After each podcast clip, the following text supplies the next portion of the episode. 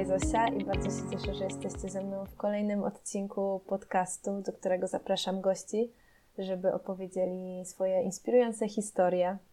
W tym odcinku poruszymy temat pasji, marzeń, zainteresowań, hobby z naszego dzieciństwa lub może z lat późniejszych, które często zaniedbujemy lub nie wiemy, co tak naprawdę lubimy, a to wszystko przez wszechobecną komunikację lub przez to, co usłyszeliśmy na temat danej aktywności w dzieciństwie. Podzieliłam ten odcinek na trzy historie. Pierwsza to będzie moja i będzie dotyczyła, jak wróciłam do tańca, e, jak zaczęłam tańczyć balet i taniec klasyczny w dorosłym wieku. Druga historia jest to historia Kacpra. Opowie nam on o swoich trzech zainteresowaniach oraz trzecia historia to historia Dominiki. Dowiemy się, co usłyszała Dominika w wieku 9 lat i jak to się stało. I jak to się stało, że powróciła do akrobatyki po wielu latach.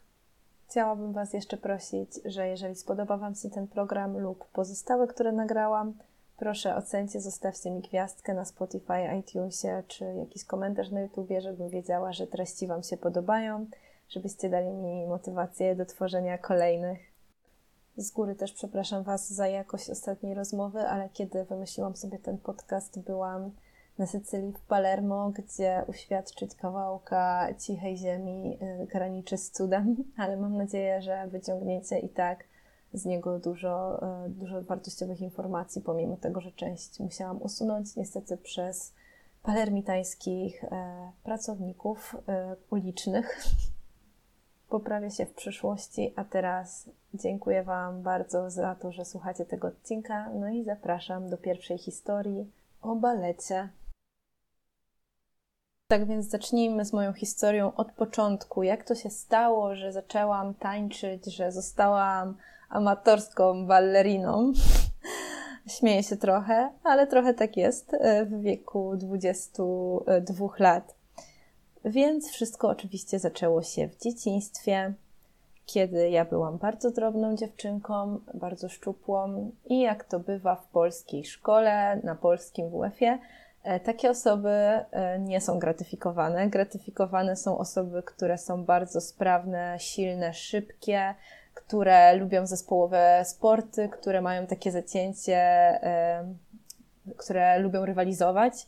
Ja taka absolutnie nie byłam, także byłam wybierana ostatnia do drużyn i zawsze myślałam o sobie, że jestem totalną ofermą i jestem niesportowa. Nałożyłam sobie taką etykietkę i już taka etykietka została przeze mnie, ze mną e, na kilkanaście lat. Mimo, że jako mała dziewczynka, e, jeszcze zanim poszłam do szkoły, wykazywałam e, dużo takiej chęci jakiegoś ruchu, naturalnie jak to dziecko, które lubi być aktywne. Też moi rodzice się wspinali, zabierali nas nawet nie na ściankę wspinaczkową, ale w skałki. Więc jako pięcioletnia dziewczynka wspinałam się w skałkach w uprzęży i byłam w tym dość dobra, e, bo właśnie ta moja, to, że byłam mała i, i dosyć zwinna przez to, e, w takich sportach indywidualnych zawsze mi to dość dobrze wychodziło.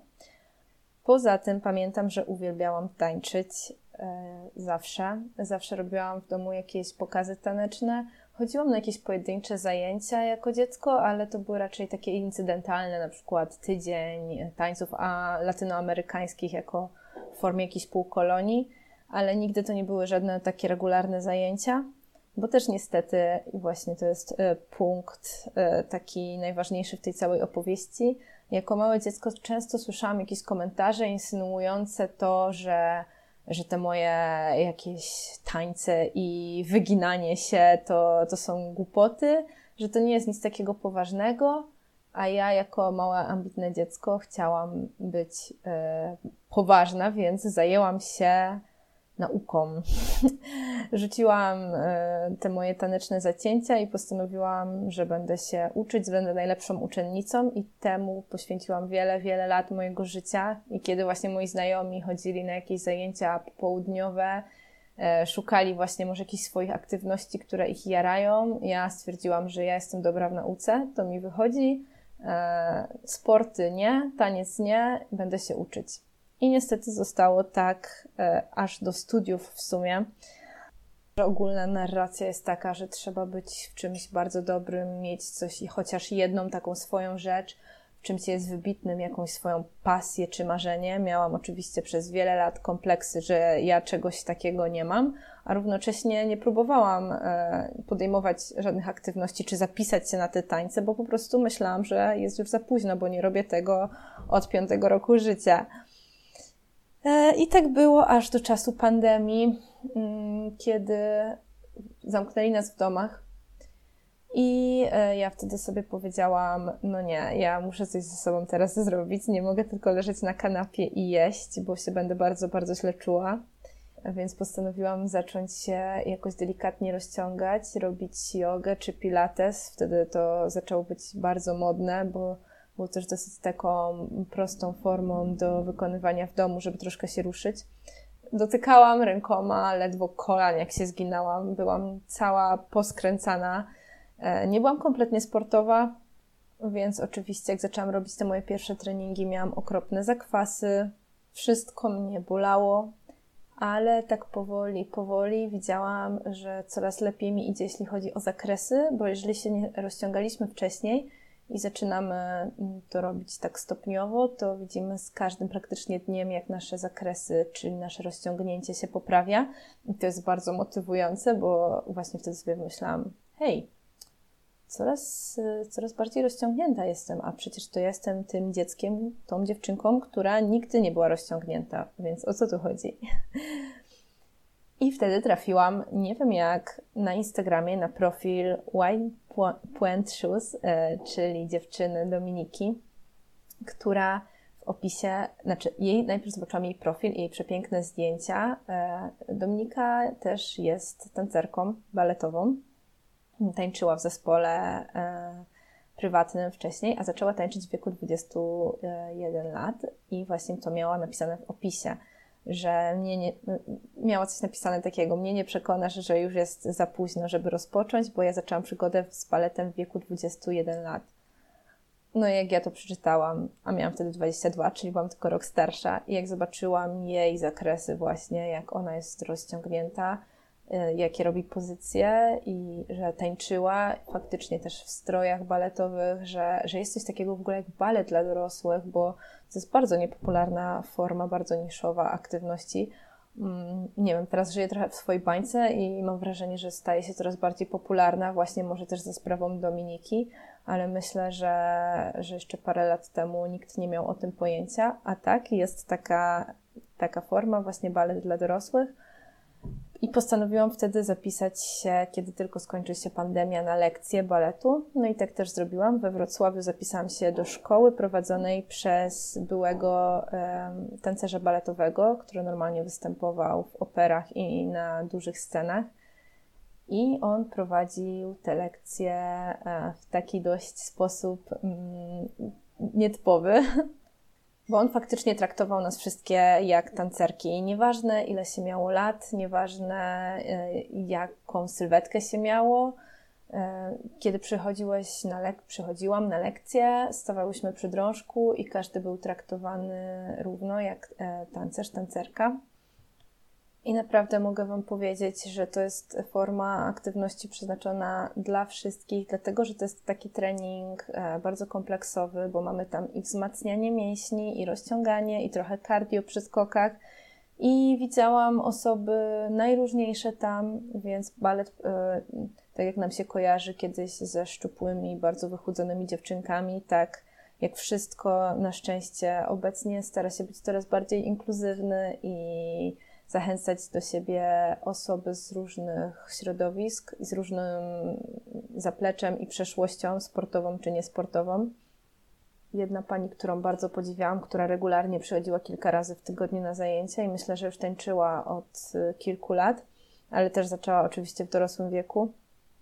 Myślę, że miała około 60 lat. Tańczyła wspaniale, robiła super piruety, była naprawdę wow, wszystkie jej zazdrościłyśmy bo balet to jest taka forma, dlatego tak się w nim zakochałam i dlatego byłam na sali kilka razy w tygodniu, bo za baletem stoi coś więcej. Za baletem stoi spektakl, czyli też sztuka. To nie jest taki trening, jak idziemy na siłownię, że ubieramy dres, wchodzimy, robimy swoje i wychodzimy. Oczywiście e, takie uprawianie sportu też jest jak najbardziej super, ale to, co mnie urzeka w balecie, to, że to jest trening i sport połączony z, ze sztuką i z tym, że wchodzimy na salę ubrani w piękne body, w baletkach, w rajstopach, uczesane w koczki, e, ćwiczymy i robimy naprawdę e, porządny trening, ale służy to temu, żeby potem wystawić jakieś przedstawienie i właśnie to jest super nawet w szkołach takich amatorskich, że często na koniec są jakieś, e, na koniec roku szkolnego są jakieś występy dla rodziny czy dla znajomych, czasem normalnie biletowane, kiedy faktycznie zakładamy kostiumy i możemy poczuć się jak prawdziwi tancerze, prawdziwe tancerki. Co zabawne, ta moja pasja e, szybko i nowonarodzona do baletu e, przekształciła się, e, była związana też z moją pracą, którą podjęłam, bo najpierw zaczęłam tańczyć amatorsko balet, a potem zaczęłam pracować w operze, bo bardzo chciałam zobaczyć, jak wygląda praca profesjonalistów tak od środka, więc zatrudniłam się w operze, bo akurat było stanowisko kompletnie niezwiązane oczywiście z tańcem. Ale to, co było super, to to, że moje biuro było tuż obok e, głównej sali e, praktyk e, i m, mm, lekcji tancerzy, więc miałam okazję obserwować ich pracę od rana do wieczora. Miałam okazję obserwować cały proces tworzenia kostiumów i powstawania spektaklu baletowego. E, więc połączyłam trochę też e, właśnie tą moją nową pasję do tańca z moją pracą. To było e, niesamowite widzieć profesjonalistów. Nigdy w życiu bym nie pomyślała kilka lat temu, że moje życie się w ten sposób potoczy, ale właśnie jakieś takie przypadkowe wybory i odkrycie tego baletu pozwoliło mi na to. Mam nadzieję, że jeszcze zrobię też odcinek o tym właśnie, jak wygląda powstawanie spektaklu i praca w operze, czy praca profesjonalisty baletowego. Myślę, że zaproszę kogoś. E, ale jeszcze chciałam dodać tylko, jeśli chodzi o, o sport, to że to jak moje ciało się wzmocniło i rozciągnęło, to pozwoliło mi na polubienie też innych sportów, bo przestałam siebie traktować jako osobę już więcej niesportową. Zaczęłam lubić też y, różne inne formy ruchu, no i zaczęłam przede wszystkim, zniosłam z siebie taką presję i podziały wszystkie na to, czy jestem sportowa, czy nie jestem i czy trenuję regularnie cztery, tygo- cztery razy w tygodniu, czy idę na tą salę raz, bo to jest też ważne. Możemy się wkręcić bardzo, ale ja też potem przez to, że wyjechałam do Włoch, bo to była też kolejna z moich pasji, z której nie chciałam rezygnować, to przestałam chodzić regularnie na treningi, ale ten balet cały czas gdzieś jest w moim życiu i, i ten ruch. E, teraz, będąc w Hiszpanii, zapisałam się na salsę i też na jedną godzinę klasyki, bo jednak kocham klasykę, kocham, kocham balet, kocham to stawanie przy drążku i, i całe to uczucie. I myślę, że już do końca życia będę to robić w bardziej, mniej zintensyfikowany czy bardziej intensywny sposób. Obecnie jestem w takim momencie, że robię tego mniej, ale to jest właśnie to, co chciałam Wam przekazać, że przestańmy nakładać na siebie presję i zacznijmy coś robić tak o dla fanu, dla zabawy, dla własnego dobrego samopoczucia i tyle i szukajmy różnych rzeczy, bo dla mnie to jest balet, ale myślę, że również milion innych sportów, których jeszcze nie odkryłam. Pamiętajmy, że wszystko to, co myślimy na temat sportów, na temat własnej, na temat własnej wersji siebie w sportach i na temat tego, ile razy i co powinniśmy ćwiczyć, to jest tylko jakaś ogólna narracja i komunikacja w mediach, którą my słyszymy i ja jestem kompletnie osobą niedostosowaną do takich komunikacji, bo to sprawia tylko, że czuję się źle sama ze sobą, że nie robię czegoś wystarczająco, e, wystarczającą ilość razy, czy wystarczająco intensywnie. A dopiero kiedy przestaję o tym myśleć, kiedy pozwalam sobie nie iść nawet przez parę tygodni na tę salę, to wiem, że na nią wrócę i że zawsze będę miała tą swoją salę i tą swoją godzinę cudowną tańca każdy z nas jest inny, każdy z nas potrzebuje czegoś innego. Ja akurat Mi akurat pasuje taka forma ruchu i taka forma intensywności tego ruchu. I przykro mi, że odkryłam balet i taniec e, dopiero tak późno, kiedy zawsze tak naprawdę to było we mnie i wiedziałam, że to jest e, coś, co kocham, ale nigdy nie jest za późno i lepiej, że odkryłam to te dwa lata, trzy lata temu, e, niż żebym nie odkryła tego w ogóle. Także próbujcie i, i szukajcie swoich rzeczy właśnie może w tym, co lubiliście w dzieciństwie, a co może przez jakieś komentarze, e, czego przez jakieś komentarze zaprzestaliście robić. Dzięki za wysłuchanie mojej historii. Mam nadzieję, że Was zainspirowała w jakiś sposób. A teraz zapraszam do wysłuchania rozmowy z Kacprem. Cześć Kacper. Cześć. Zabawnie dzisiaj będzie pytać Cię o Twoje pasje i odkrywanie Twoich pasji z dzieciństwa, bo ja sama przy tym byłam, kiedy je odkrywałeś, kiedy ja odkrywałam swoje, ale mam nadzieję, że uda nam się odtworzyć to dzisiaj w rozmowie dla moich słuchaczy. Ale zanim do tego przejdziemy, najpierw chciałabym Cię zapytać, co teraz robisz i gdzie teraz jesteś? W tej chwili jestem w Walencji, w Hiszpanii, więc pogoda mi na pewno dopisuje praktycznie codziennie. E, robię tutaj Erasmusowy staż e, w szkole deskorolki zajmuję się social mediami, marketingiem. W zasadzie staż to nie jest może najlepsze słowo na określenie tego, co robię, bo tak naprawdę to jest to startup, szkółka jest startupem i przyjechałem tutaj pomóc im rozwinąć, e, rozwinąć się od strony marketingowej, social mediowej, więc staż jest to tylko z nazwy, a praktycznie to można powiedzieć, że moje zadania są zdecydowanie wykraczające po, poza to, co robiłby normalnie stażysta. Czyli trochę połączyłaś swoją nową pasję do deskorolki ze swoimi studiami i wszystko jeszcze to robisz w słonecznej Hiszpanii. No, można tak powiedzieć. Studiowałem komunikację wizerunkową na Uniwersytecie Wrocławskim, więc miałem sporo już do czynienia z tematami marketingowymi.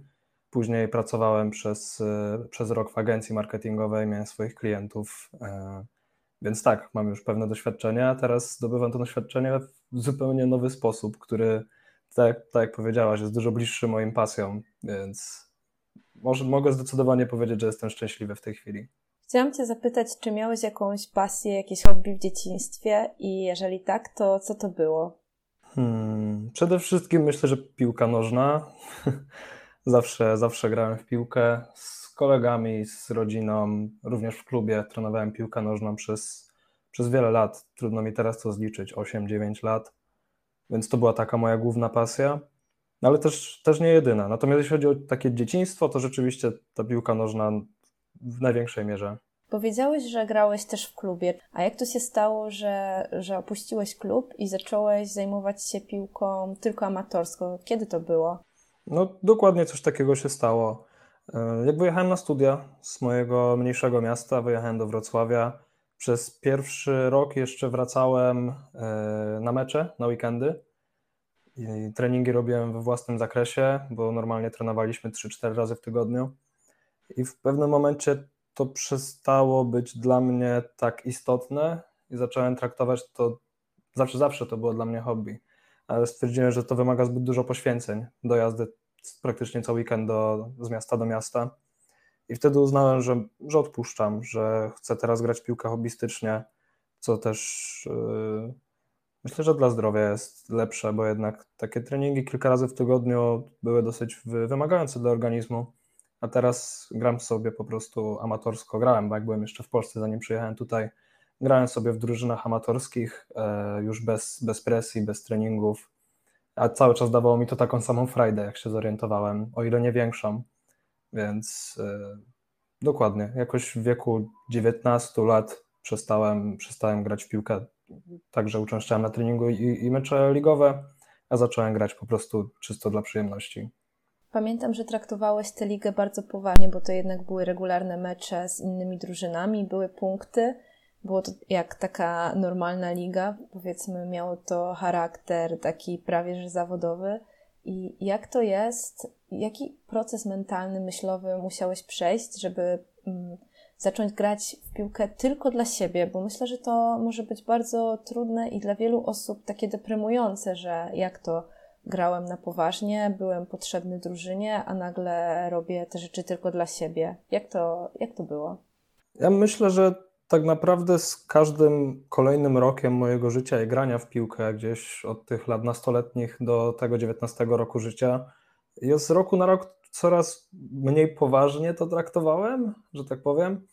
E, może nie, że mniej poważnie, że mniej się przykładałem, czy, czy nie dawałem z siebie 100% na boisku, bo to akurat zawsze, zawsze, zawsze od siebie dawałem, ale przestało to być z czasem coś takiego, że byłem w stanie złamać rękę, byle tylko dopaść do piłki. Po prostu zacząłem odpuszczać i tak samo teraz przy graniu amatorskim, oczywiście daję z siebie 100%, biegam ile mogę, gram na pełnię swoich możliwości, ale zdecydowanie już nie robię rzeczy, które zagroziłyby mojemu zdrowiu. Nie. W takim żargonie piłkarskim mówi się, że wkłada się głowę tam, gdzie ktoś nie włożyłby nogi, no to już zdecydowanie tego nie robię. Do granic mojego komfortu psychicznego gram dalej na maksa, ale, ale już nie aż tak zawzięcie. I to ja mówię, to było stopniowe dla mnie. To nawet nie, nie tyle wiązało się z przejściem na grania amatorskie, co po prostu z, z minięciem paru lat i takim uspokojeniem swojego poczucia rywalizacji. Czyli uważasz, że można tak stopniowo przestawić się na myślenie o piłce e, w trybie, w grania na trybie tylko amatorskiego i czerpać z tego pełnię przyjemności, tak samo jakby grało się w klubie? Tak, zdecydowanie. Odczuwam to. Odczuwam to w tej chwili, więc jak najbardziej. A jeżeli chodzi o Twoje późniejsze pasje, takie, które wymyślałeś sobie w kolejnych latach i których próbowałeś, nie wiem, może w szkole średniej, w gimnazjum? Tak, zawsze pasjonowała mnie gitara. Ogólnie muzyka, temat muzyki jest mi bardzo bliski, słucham bardzo dużo muzyki i zawsze gdzieś ta gitara była w mojej głowie, ale wydawało mi się przez cały mój nastoletni wiek, że to jest poza moim zasięgiem, że to trzeba chodzić na, na lekcje do szkoły muzycznej, trzeba mieć e, nauczycieli i tak dalej. No i w końcu pojechałem na obóz, e, taki obóz młodzieżowy. Poznałem tam kilka osób, które grały na gitarze, dały mi gitarę do ręki.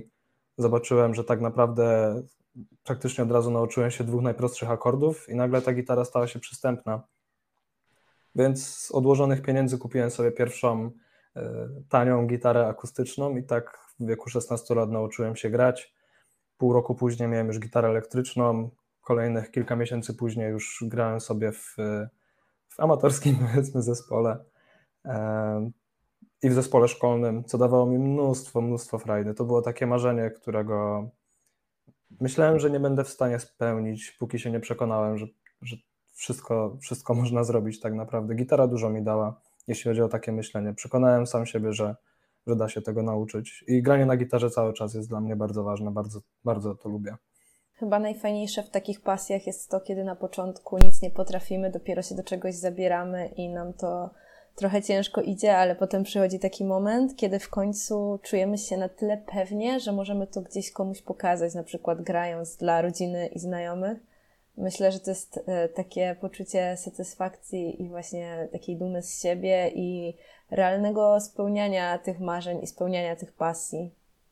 To prawda, to prawda. Nigdy nie zapomnę mini koncertu, jaki zagrałem na swojej e, imprezie z okazji moich 18 urodzin. E, na scenie z moimi przyjaciółmi, którzy zgodzili się zagrać ze mną, ze sprzętem wypożyczonym z zespołu szkolnego. Oczywiście to nie było, to nie był koncert na poziomie jakimś medialnym, ale ale w mojej pamięci byliśmy zespołem rockowym i, i to się liczy. Chciałam Cię dopytać jeszcze o tę gitarę. Jak sobie wymyśliłeś, że będziesz grać w wieku 17 lat, powiedziałeś o tym komuś? Jak Twoje otoczenie na to zareagowało? E, tak, w pierwszej kolejności powiedziałem o tym rodzicom i no, rodzice nie zareagowali tak, jak, tak, jakbym tego oczekiwał. Mm, tata powiedział mi, że to jest tylko słomiany zapał, że tylko wydam swoje pieniądze i tak się nie nauczę grać. Um, ale na szczęście powiedziałem sobie wtedy, że, że nie, że przecież mogę się nauczyć i udowodniłem im, że tak się, tak się stało po prostu. Jeśli chodzi o znajomych i, i przyjaciół, to generalnie spotkałem się z dużym wsparciem. Ludzie, moi, moi znajomi często chcieli słuchać, jak gram, pytali, czy przywiozę gitarę na, na jakieś spotkania towarzyskie, imprezki. E, sam pokazywałem innym jakieś podstawowe akordy, więc wokół tego działy się same pozytywne rzeczy. No i moi rodzice też tak naprawdę na początku powiedzieli coś takiego, a później, gdy grałem swój całkowicie pierwszy koncert, dosłownie pół roku później, z okazji świąt, był taki mały koncert w małej miejscowości, gdzie jak teraz słucham tego na nagraniach, to grałem bardzo źle, ale to nie ma znaczenia, bo przyjechali i słuchali i wrzucili nagrania na swojego Facebooka i w ten sposób pokazali, że są, że są ze mnie dumni, więc tak naprawdę to po, po czasie twierdzę, że odkupili swoje winy za to, że początkowo trochę mnie zdemotywowali. No ale tak mówię, nie dają się zdemotywować. Podziwiam Cię za samo zaparcie i że jednak wtedy wziąłeś tę gitarę i nauczyłeś się jej, bo wiele osób po usłyszeniu takiego komentarza może naprawdę się zniechęcić i dopiero wrócić do jakiegoś tam swojego pomysłu po wielu, wielu latach. A chciałabym, e, żeby z tego podcastu wybrzmiała, mm, wybrzmiała taka motywacja i takie, taka myśl, że nie warto słuchać czasami nawet tych najbliższych, którzy chcą dla nas generalnie dobrze, ale, ale czasem mogą nas naprawdę nieźle zdemotywować, czy to właśnie we wczesnym dzieciństwie, czy to nawet w wieku dorosłym mm, na przykład, kiedy ktoś właśnie sobie wymyśliłby tańczenie baletu, że łe, to ty już jesteś przecież za stara, że co to za pomysł. A, a nie, właśnie chodzi o to, że róbmy to, co czujemy i przestańmy się tak bardzo przejmować opinią innych. I przechodząc teraz płynnie już do Twojego ostatniego, najnowszego hobby, Jesteś w Walencji, pracujesz dla szkoły nauki jazdy na deskorolce, dzieci, dzieci, które właśnie od początku mają jakby to wsparcie instruktorskie, więc uczą się potokiem profesjonalistów, ale ty sam zacząłeś jeździć na desce, sam zacząłeś się uczyć e, i to jeszcze nawet troszkę wcześniej przed wyjazdem, ale zaczęło się wszystko od longboardu. Wytłumacz może tutaj nam laikom, jaka jest różnica e, najpierw między deskorolką a longboardem. Longboard, jak trochę sama nazwa wskazuje, jest dłuższy, większy. To jest większa, większa deska. Najczęściej są jakieś tam drobne wyjątki. E, no i dla mnie longboard przede wszystkim służył do przemieszczania się po mieście. Ma większe kółka, łatwo go złapać do ręki, wskoczyć gdzieś, a że we Wrocławiu mieszkałem w samym centrum, to był bardzo użyteczny. A deskorolka wprost jest stworzona do, do robienia trików tak naprawdę, do skakania, do obrotów. Tak naprawdę deskorolka gdzieś tam podobała mi się już od dawna. Jak już zacząłem mieszkać właśnie we Wrocławiu, w większym mieście, widziałem czasem e, najczęściej chłopaków jeżdżących gdzieś, gdzieś na desce, skaczących po murkach. Zawsze wydawało mi się, że to jest super fajne, ale myślałem sobie, że no nie jeżdżę od ich wieku, czyli tam 15-16 lat, mam już 20 parę, więc już może za późno na, na naukę czegoś takiego ale może ten longboard właśnie bez, bez robienia trików, ale z podobnym ruchem odpychania się, jeżdżenia, przyjemności z jazdy. I bardzo mnie cieszył longboard. Bardzo lubię jeździć na longboardzie. Jeździłem praktycznie codziennie do, do biura, pozałatwiać coś w mieście. Większość tych, tych rzeczy załatwiałem na longboardzie i dawało mi to mnóstwo frajdy. A jeśli chodzi o skateboard, to, to zacząłem tak naprawdę tutaj, w Walencji. Jestem tu od niecałych dwóch miesięcy, a że pracuję w szkole deskorolki, to, to miałem kontakt z tą deską i czuję, że to było trochę nieuniknione, żebym w końcu się przełamał i też spróbował. I to jest, mogę już w tej chwili to nazwać moją najnowszą pasją, bo poświęcam temu całkiem sporo czasu, uczę się, uczę się trików, uczę się jeździć. Czasami nawet miałem może takie uczucie, że trochę było mi głupie, jak widziałem dzieciaka dziesięcioletniego, który robi niesamowite triki, w tym czasie ledwo utrzymuję równowagę na, na deskorolce, ale z drugiej strony mam do tego dystans i, i cieszę się tym, że się uczę teraz, a nie, nie jestem zły o to, że nie uczyłem się tego wcześniej. A jak nauczyłeś się jeździć na longboardzie i jak teraz uczysz się jeździć na desce? Masz jakichś instruktorów? Bo myślę, że może wiele słuchaczy chciałoby zacząć, ale nie wie jak i może to być interesujące. W moim przypadku wyglądało to tak jak z każdym moim poprzednim hobby, czyli po prostu brałem coś do ręki i próbowałem samemu. Korzystałem czasem z jakichś poradników na YouTubie, wiedzy z internetu, ale tak jak w przypadku gitary, nie miałem nigdy żadnych lekcji, tak też w przypadku, e, w przypadku longa, longboardu. E, nie brałem żadnych lekcji, nie brałem żadnych wskazówek, po prostu brałem deskę i próbowałem jeździć. E, na pewno szybciej bym się tego nauczył i, potrafiłbym jeździć lepiej, gdybym miał jakiegoś nauczyciela, ale ja chyba też trochę taki jestem, że, że robię te rzeczy samemu.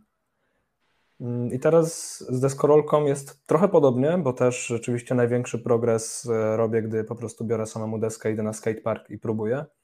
Ale no rzeczywiście mam tutaj zaprzyjaźnionych ze mną nauczycieli deskorolki, którzy chętnie podpowiadają mi pewne rzeczy i widzę, że rzeczywiście mm, nauczenie się jakiegoś triku idzie dużo szybciej, gdy ktoś podpowie, jak ułożyć nogi, jak zbalansować ciało. To jest, to jest coś innego, to jest coś, co widzą doświadczeni ludzie patrząc na mnie od boku, więc jak najbardziej można próbować samemu, oczywiście. I to dla mnie zawsze będzie podstawa, absolutna podstawa.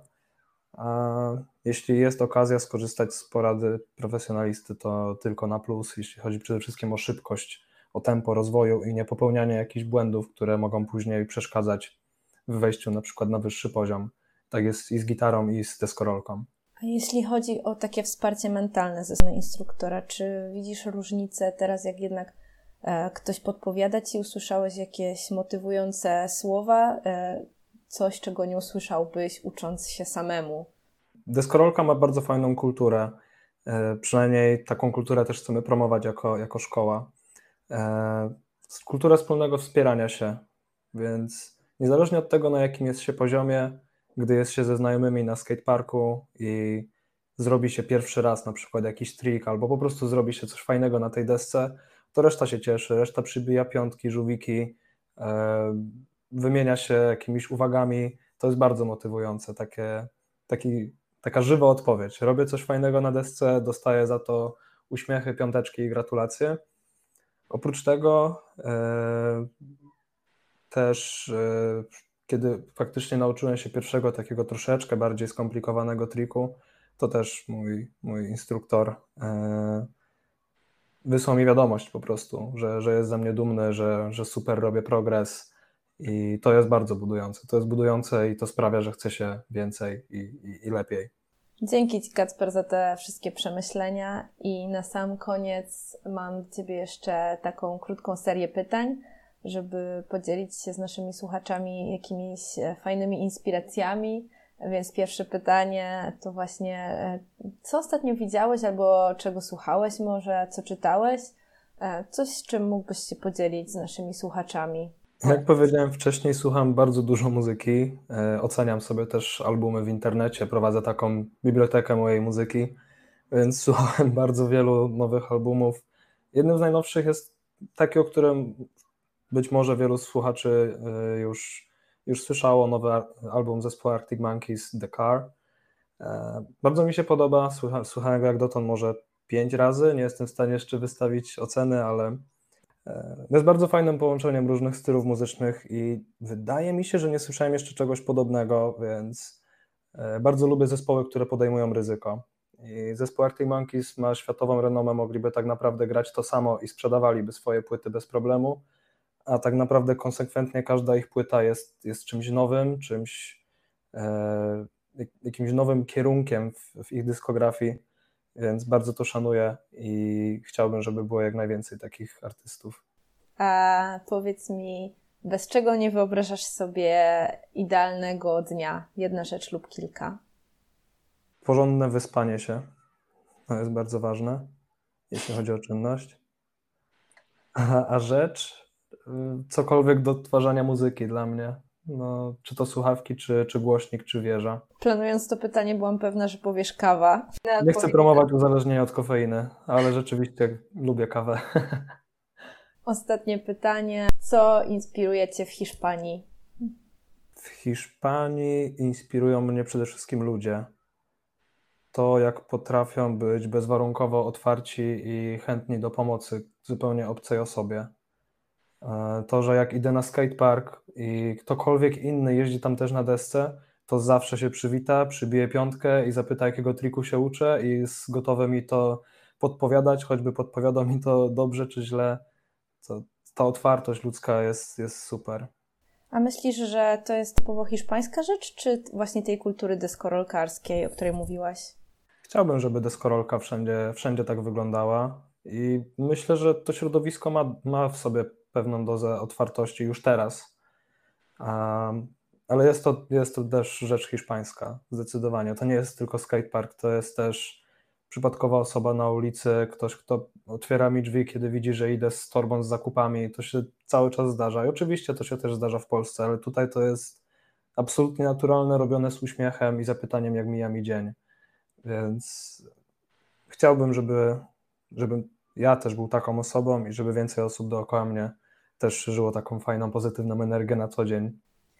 Bardzo Ci dziękuję, Kacper, za tę rozmowę. Myślę, że wiele osób mogło wynieść z niej dużo takiej pozytywnej energii i inspiracji do próbowania e, nowych hobby, nowych sportów e, czy innych aktywności w każdym wieku. E, także dziękuję Ci bardzo.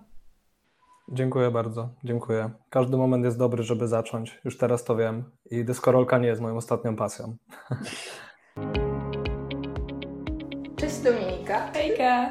E, bardzo mi miło, że przyjęłaś moje zaproszenie i że dzisiaj sobie porozmawiamy na super fajne tematy, jakimi e, są spełnianie marzeń z dzieciństwa w trochę późniejszym wieku. Zanim o tym zaczniemy rozmawiać, zapytam Cię, gdzie teraz jesteś i co teraz robisz w życiu?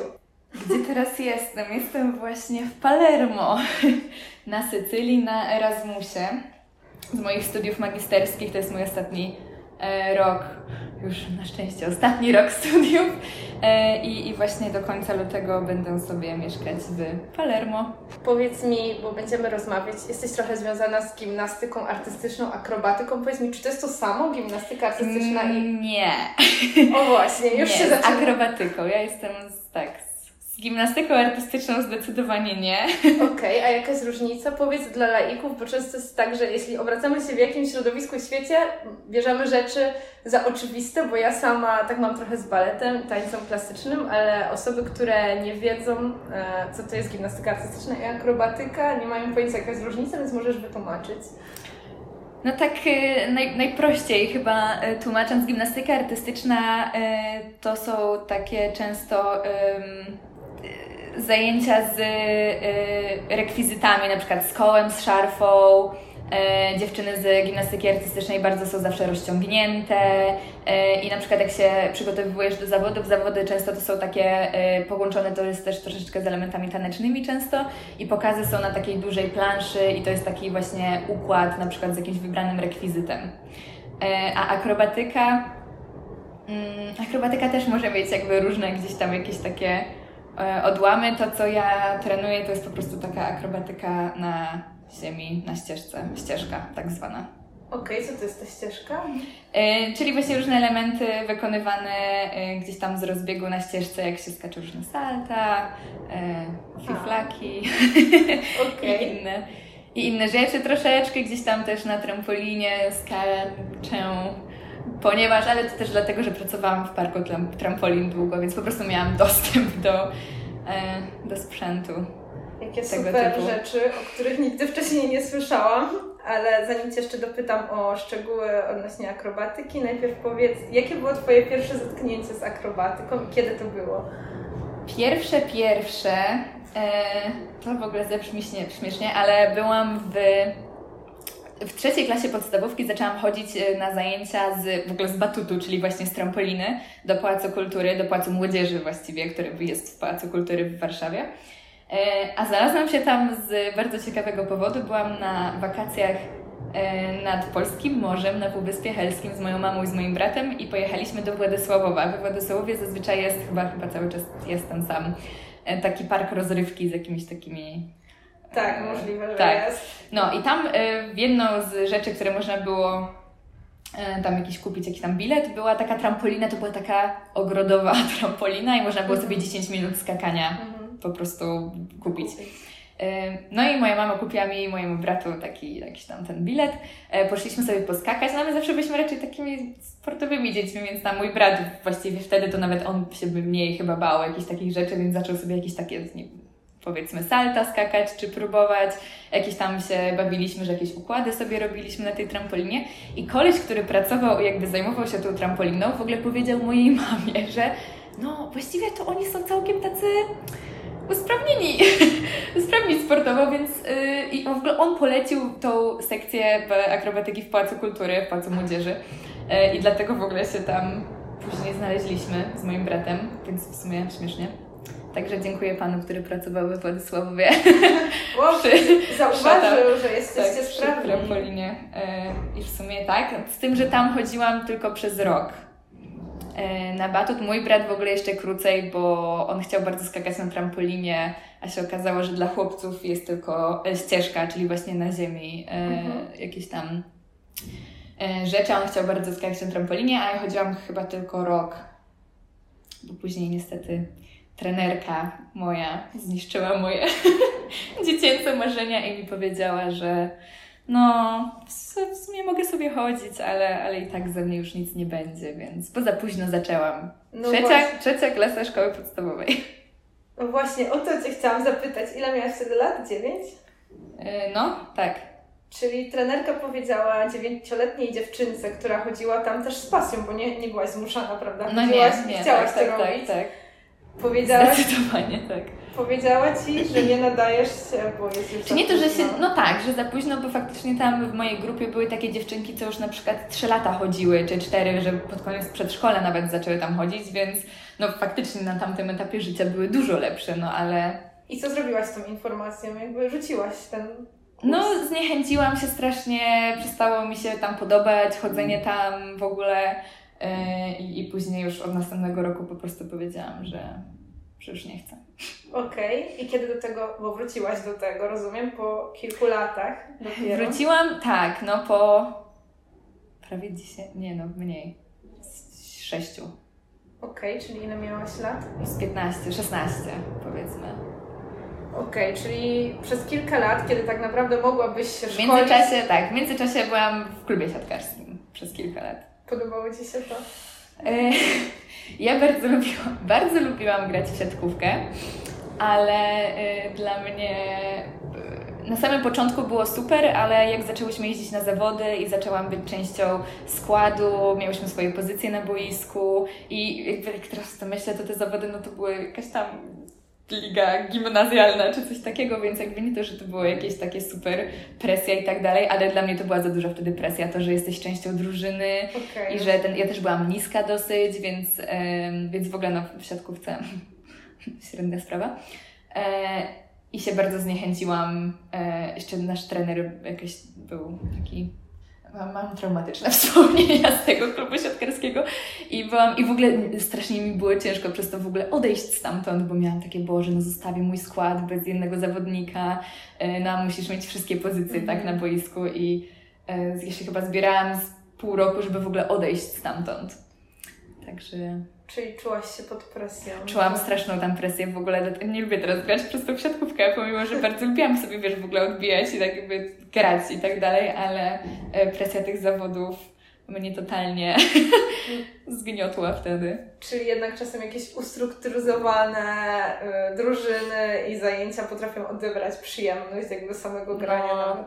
No tak, zdecydowanie. Nie wiem, czy to, czego to była kwestia, czy mojej jakiejś słabej psychiki wtedy, czy tego, że też ten trener jakoś dla mnie po prostu źle przekazywał właśnie tą taką... Ja wierzę, że on chciał nas zmotywować, ale po prostu mnie to bardziej chyba właśnie stresowało niż motywowało do czegokolwiek. No Ale na szczęście odeszła i udało Ci się Udało- odejść. Udało mi się odejść, tak. I jak to było, że wróciłaś znowu do akrobatyki? W sumie to przez przypadek. Zaczęło się od tego, że w pierwszej gimnazjum miałam taką koleżankę, która w ogóle przez pół roku tylko chodziła do mnie do gimnazjum, a później w ogóle zmieniała szkołę, więc ciężko ją nazwać w sumie koleżanką, bo tak ją poznałam, ona później zmieniła szkołę. I, i ona chodziła do e, WAM-u, Warsztatowej Akademii Musicalowej. I zorganizowała, ja wtedy nie wiedziałam, co to w ogóle jest. W ogóle bardzo nie, za bardzo nie chodziłam do teatru, jakby moi rodzice, ja nie, nie byliśmy taką rodziną, co to wychodzi sobie ukulturalniać się do teatru. E, Nie wiem, tam raz na jakiś czas, jakieś przeżycia z teatru to głównie miałam chyba z jakichś tam, nie wiem, e, jak były wyjścia ze szkoły do jakichś domów kultury, ale jakoś mnie to nigdy nie, e, nie fascynowało jakoś bardzo. I ona zorganizowała wyjście klasowe do Teatru Muzycznego Roma na musical Nędznicy, którzy te- wtedy byli grani w Romie. No i to zmieniło, to wyjście do teatru zmieniło moje życie o 180 stopni. E, pamiętam, że w ogóle wyszliśmy z tego teatru i e, jeden tata odbierał nas chyba z pięć, bo mieszkałyśmy wszystkie bardzo blisko siebie i rozwoził nas później do domu i wsiadłyśmy do samochodu. Ja miałam, ja byłam w ogóle w ogóle nawet chyba nie zrozumiałam, o czym był ten musical za pierwszym razem tak dokładnie, całej historii, ale dla mnie to było takie niesamowite, że oni tak śpiewali, i ta scenografia, i te kostiumy, i w ogóle, no w ogóle mind blown. To było w ogóle dla mnie przeżycie jakieś w ogóle, jakieś oświecenie w ogóle życiowe. I pamiętam, że wsiadłyśmy do tego samochodu i one w ogóle już wyszłyśmy z teatru i tam, o, jutro test z matmy, jakaś praca tam historii, a ja miałam takie Jezu, nie będziemy rozmawiać o tym, co się właśnie wydarzyło? W ogóle o co chodzi? No przecież to było niesamowite. E, no i niestety nie znalazłam wspólnego tutaj e, wtedy podjarania, tak, tak. No i po tym wyjściu do tego teatru, ja się zaczęłam interesować, miałam takie, nie, ja chcę to robić, ja muszę robić to, co oni na tej scenie, bo to jest w ogóle dla mnie jakieś kosmiczne. E, I zaczęłam sobie szukać, czy w ogóle są jakieś takie zajęcia, czy coś tam, to była pierwsza gimnazjum wtedy. I znalazłam, znalazłam między innymi tą warsztatową akademię musicalową, gdzie później sobie uświadomiłam, że ta chodziła ta dziewczyna, co zorganizowała wyjście do tego teatru, ale ja stwierdziłam, że a, i bo był casting, tak zwany, znaczy casting, no to jest takie straszne słowo trochę czasami. E, ja stwierdziłam, że nie no, przecież ja nie mogę tak pójść na ten casting, bo się zestresuję. W ogóle mnie to, w ogóle mnie takie właśnie zawody, castingi, masakra. Więc ja muszę najpierw się przygotować, jakiś taki warsztat sobie zrobić, żeby wiesz, pójść do tego WAMu. Więc później przez kolejny rok do WAMu doszłam dopiero na, w trzeciej gimnazjum, zaczęłam chodzić do WAMu, czyli kolejny jeszcze drugi rok, yy, drugą klasę, tak, drugą klasę gimnazjum. Chodziłam do Egoroli na takie podstawowe zajęcia z jazzu, bo stwierdziłam, że muszę jakieś podstawy, jakiegoś tańca w ogóle. Ja chodziłam kiedyś na jakieś zajęcia taneczne, ale to było w ogóle dawno i nieprawda. Yy, I musiałam się tak przygotować na to dojście do tego WAMu. No i na koniec drugiej klasy gimnazjum w wakacje stwierdziłam, że dobra, ja pojedę na obóz najpierw z WAMem i stwierdzę, czy w ogóle spoko, czy nie spoko, no bo jak się okaże, że nie spoko, no to po co mam się stresować castingiem, jak, jak stwierdzę, że jednak nie chcę tam chodzić. No i na obozie WAMu byłam myślę, że dziesiąt razy od tamtego momentu przez kolejne pięć lat mojego uczestniczenia w tej Okej, okay, pytanie, gdybyś teraz mogła cofnąć czas, poszłabyś wcześniej do WAMU, nie tak. czekając tych dwóch lat? Jezus Maria, no od razu bym tam poszła. Jak najwcześniej w ogóle, no, bez kitu, totalnie. No właśnie. Totalnie. Znaczy, wtedy czułam się taka niegotowa jakoś tak psychicznie chyba na to, bo też nie robiłam nigdy takiego czegoś. Tam był mhm. e, wokal, aktorstwo, zajęcia taneczne z różnych stylów tańca mhm. e, i taka się czułam nie, jakaś niegotowa na to, ale refleksja, jeśli chcecie coś zrobić, zróbcie to teraz, nie tak, czekajcie kolejnych dwóch lat, totalnie, to nie ma sensu totalnie zazwyczaj. nie, totalnie tak. No, Czyli pojechałaś może. na ten obóz? Tak, to był mój osobisty camp rock. E, tak. Zazdro, brzmi tak moje marzenie. To był dokładnie. E, tutaj e, dygresja, ja wolę Camp Rock niż High School Musicali. To o, był ja mój, I to był mój obóz z Wamem. Był, pomimo, że Wam jest dosyć, był zawsze taką dosyć zamkniętą grupą osób, to była taka, jak tam doszłam, to też stałam się częścią tej rodziny i tego mhm. wszystkiego. I pomimo, że byłam taką osobą spoza jadąc na obóz, no to no, Wtedy powiedziałam, że to był najlepszy obóz w moim życiu, no ale później każdy kolejny był najlepszym obozem w moim życiu, więc ciężko stwierdzić ciężko, e, tak, no ogólnie. I po obozie zapisałeś się jakby do WAMU już na zajęcia, na tak. lekcje, tak? Tak, tak które się odbywały w każdy weekend, w sobotę i w niedzielę. E, ja chodziłam do grup, e, w tygodniu też były jakieś zajęcia, ale ja chodziłam do grup weekendowych okay. i jeździłam z Ursynowa na Żoliborz na dziewiątą rano w sobotę i w niedzielę i do 13 miałam. A, w sobotę miałam 4 godziny zajęcia, w niedzielę 3 godziny zajęć rano. Okay. I przez kolejne 5 lat 5 czy 6? 5,5? 6? 5? Jakoś tak. E, co weekend, przez cały rok szkolny, co sobotę i co niedzielę byłam tam na 9 rano. Okej, okay, ale jak to się wiązało z akrobatyką? Co Wy tam robiliście? No właśnie, bo to była bardzo... Ja mam właśnie, ja, ja tak mam 10 tematów. E, akrobatyka, właśnie. Wróćmy do akrobatyki. E, akrobatykę zaczął uczyć w Wamie Marcin taki. E, I to był mój chyba drugi rok w Wamie, jakoś mniej więcej. I on po prostu pojechał z nami na obóz zimowy i zaczął prowadzić zajęcia z akrobatyki, no i tak się to w sumie wszystko później jakby zaczęło. I, i później zaczął normalnie prowadzić właśnie tam w weekendy zajęcia. No ale ten pierwszy obóz chyba, na który on pojechał, był taki przełomowy też, bo w ogóle nie tylko ja, wszystkie moje koleżanki, no bo to było też trochę coś nowego w Wamie, bo tam były zajęcia taneczne, wokalne, aktorskie, no ale ta akrobatyka, no nie było po prostu wcześniej takich zajęć. Więc, y, więc my się po prostu wszystkie strasznie no, podjarałyśmy tym, że możemy, wiesz, coś, mhm. ten ja też zawsze bardzo lubiłam, więc dla mnie to było super. Chociaż zaczynając te zajęcia, no to nie wiem, tam chyba, chyba, chyba przerzut bokiem na jednym ręku byłam w stanie zrobić, ale, yy, ale no to, to mniej więcej tyle. No ale bardzo nam się to wszystkim spodobało i, i my też go prosiłyśmy, żeby nam organizował takie dodatkowe zajęcia, gdzieś tam po godzinach, wieczorne jakieś treningi i, i po prostu akrobatyka, akrobatyka, akrobatyka. Yy, I później Marcin zaczął uczyć też w Wamie, yy, był tam trenerem przez też dobrych kilka lat. No i w sumie on mnie z powrotem gdzieś tam w to wciągnął. No. To też jest faktycznie, że, że wiesz, że jak mi coś zaczęło też wychodzić tam z tej mhm. akrobatyki, no to to też wiadomo, że Cię motywuje do mm. gdzieś tam ciśnięcia tego wszystkiego, chodzenia na te treningi. E, Marcin też później otworzył grupę dodatkowe e, w Wamie, we wtorki chyba, mm, gdzie też e, chodziłyśmy na po prostu jeszcze dodatkowe zajęcia w tygodniu. No, no i w sumie akrobatykę gdzieś tam trenuję do dzisiaj. Zawsze było to hobbystyczne trenowanie, ale... Ale, ale sprawia Ci to niesamowitą radość.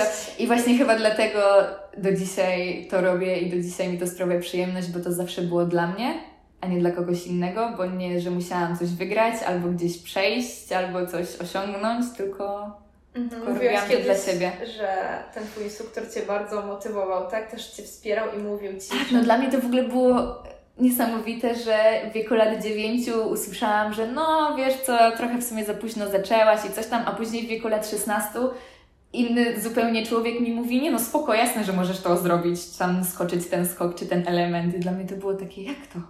Przecież... Wow. Przecież w wieku lat 9 już byłam na to za stara, to jak w wieku lat 16 mogę to robić, nie? No i później mając 18 lat skoczyłam pierwszy raz machowe. Wytłumacz co to jest. Machowe to jest e, przerzut bokiem, czyli gwiazda potocznie mówiąc, e, bez rąk, czyli jakby skok z nóg na nogi. wow. Ale ciało się układa tak samo jak w tej, e, nazwijmy to no, gwiazdą. Przerzut bokiem się to nazywa. tylko nie podkłada się rąk. Jakbym ja sobie teraz w wieku 24 lat wymyśliła, że chcę robić akrobatykę, to mogę iść na takie zajęcia dla dorosłych, na przykład z akrobatyki? Jest coś takiego? No, na przykład w stacji grawitacji, gdzie pracowałam. Na przykład w, w stacji mieliśmy takiego klienta, mhm. e, takiego no, starszego faceta, który ogólnie przychodził sobie i zaczął po prostu stwierdził w pewnym momencie, on w ogóle taki też przez całe życie uprawiał jakieś różne sporty, e, dokładnie e, nie wiem jakie. I on sobie wymyślił, że on teraz sobie chce zacząć trenować i normalnie chodził, często przychodził faktycznie. E, I no z czasem mijały tygodnie, a on skubany, tu salto, tutaj rundak salto, fiflak, fiflak, no szacun. Wow. To jest w ogóle coś no, pięknego, jak się widzi właśnie tak. ludzi z pasją, z pasją tak, którzy gdzieś nawet nieważne wiek w ogóle nie gra, nie gra roli. Chcę Cię zapytać o studia, bo też miałaś ciekawe studia. Powiedz, co studiowałaś wcześniej i gdzie? E, licencjat skończyłam w Anglii, w Leicester. tak z dwie godzinki od Londynu na północ.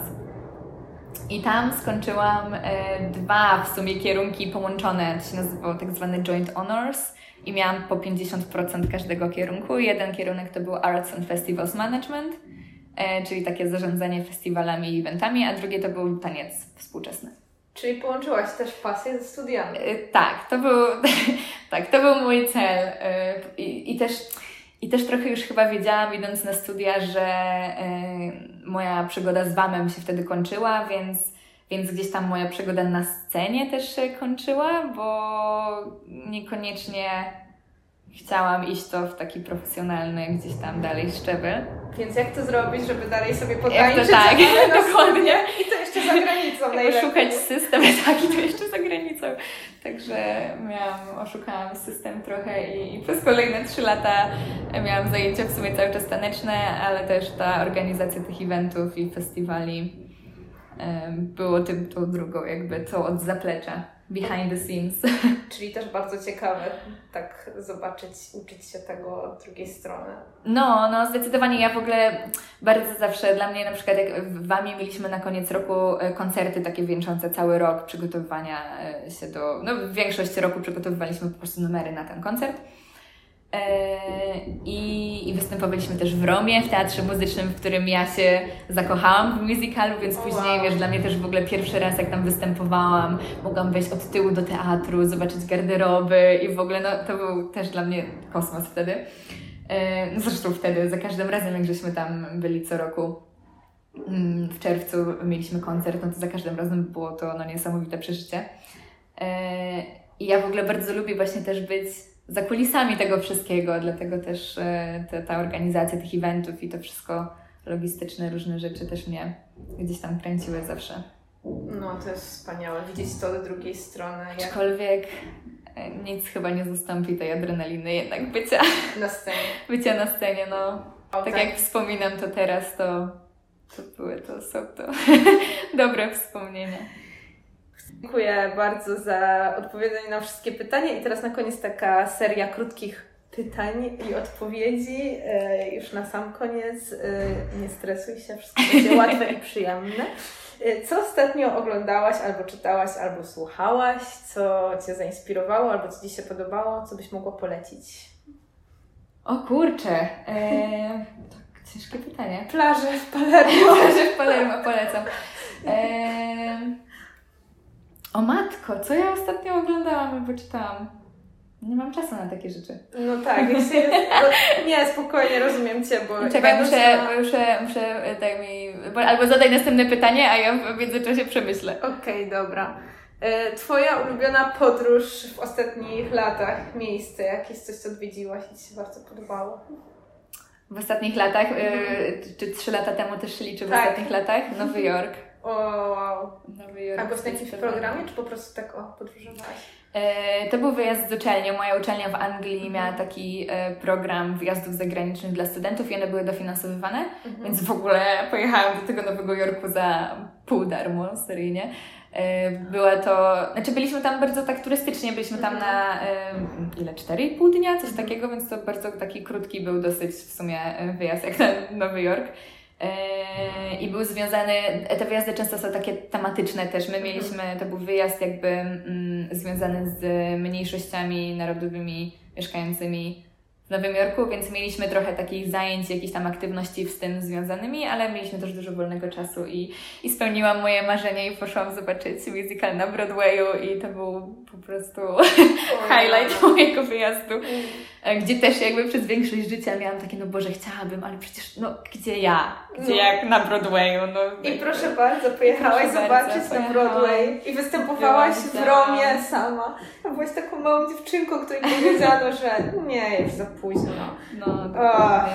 I ostatnie pytanie. Bez czego nie wyobrażasz sobie dobrego dnia? Bez muzyki. O, słuchasz dużo muzyki? Słucham bardzo dużo muzyki. Ale to może coś muzycznego masz do powiedzenia. Eee, ciężko też e, powiedzieć, ja ogólnie słucham bardzo różnej muzyki, e, zależy od e, nastroju i od, od dnia po prostu. Nie chciałabym tutaj ograniczać po prostu. Muzyka jest, każda muzyka jest po prostu świetna. Czyli muzyka, bez muzyki nie. Be, nie, bez dnia. muzyki. W ogóle nie pamiętam, nie, szczerze ci powiem, że nie pamiętam dnia, kiedy nie, nie, słuchałam. nie słuchałam muzyki. Na zasadzie, że serio siedzę w słuchawkach i nieważne, ja lubię, ja lubię słuchać muzyki, jak wiesz, robię coś, w sensie, -hmm. nie wiem, mam naczynia, sprzątam, e, idę gdzieś na spacer i zawsze tylko słuchawki i jakaś dobra playlista. Dziękuję Ci bardzo. Życzę Ci powodzenia w Palermo. Myślę, że tutaj się przyda. I miłego pobytu na dziękuję, Sycylii. Dziękuję bardzo. Bardzo dziękuję Wam za wysłuchanie tych trzech historii. Mam nadzieję, że biegniecie już próbować czegoś nowego. Pamiętajcie o ocenie i o gwiazdce na Spotify, na iTunesie. Dzięki temu też mój podcast będzie bardziej widoczny. Możecie znaleźć mnie na Instagramie jako Zofia Dzień piszcie do mnie. No i do usłyszenia w kolejnych odcinkach. Dzięki, cześć!